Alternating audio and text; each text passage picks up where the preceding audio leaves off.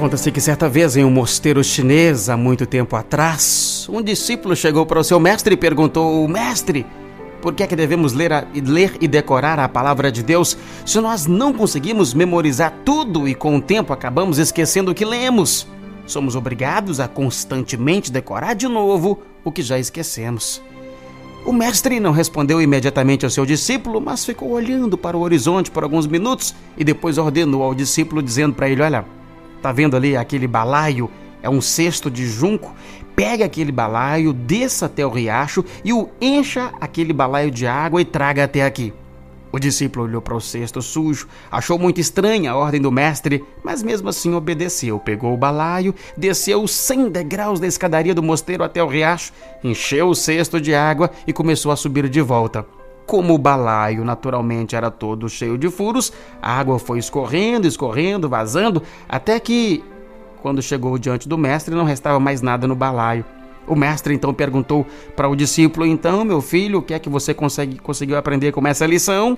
O discípulo olhou para o cesto vazio e disse jocosamente: É, eu aprendi o óbvio, né? Que cesto de junco, né? Que balaio não segura água. Diante da resposta do discípulo, o mestre lhe ordenou que repetisse o processo de novo, descer até o riacho e buscar água no balaio.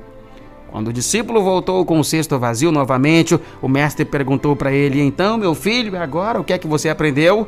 E o discípulo novamente responde com sarcasmo: É, senhor, eu entendi que cesto furado não segura água. O mestre então continuou ordenando que o discípulo repetisse a tarefa, descesse até o riacho com o balaio, e depois da décima vez o discípulo já estava desesperadamente exausto de tanto descer e subir as escadarias, tentando buscar água no balaio e não conseguia. Porém, quando o mestre lhe perguntou de novo agora pela décima vez, então, e aí, meu filho, o que é que você conseguiu aprender? Desta vez, o discípulo, olhando para dentro do cesto, percebeu admirado. Veja, o cesto está limpo. Apesar de não segurar a água, a repetição constante de encher o cesto acabou por lavá-lo e deixá-lo limpinho. O mestre, por fim, então concluiu dizendo: Tá vendo, meu filho?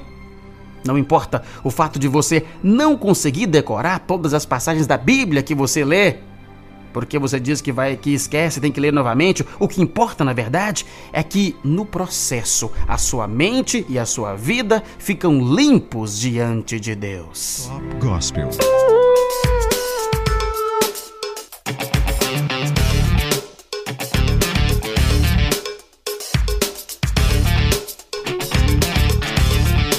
Frase do dia para você parar e pensar comigo é sobre o poder da palavra. Tá na Bíblia, em Romanos 10 e 17. Sobre o poder da palavra, a Bíblia nos diz: De sorte que a fé é pelo ouvir, e o ouvir pela palavra de Deus. Top Gospel.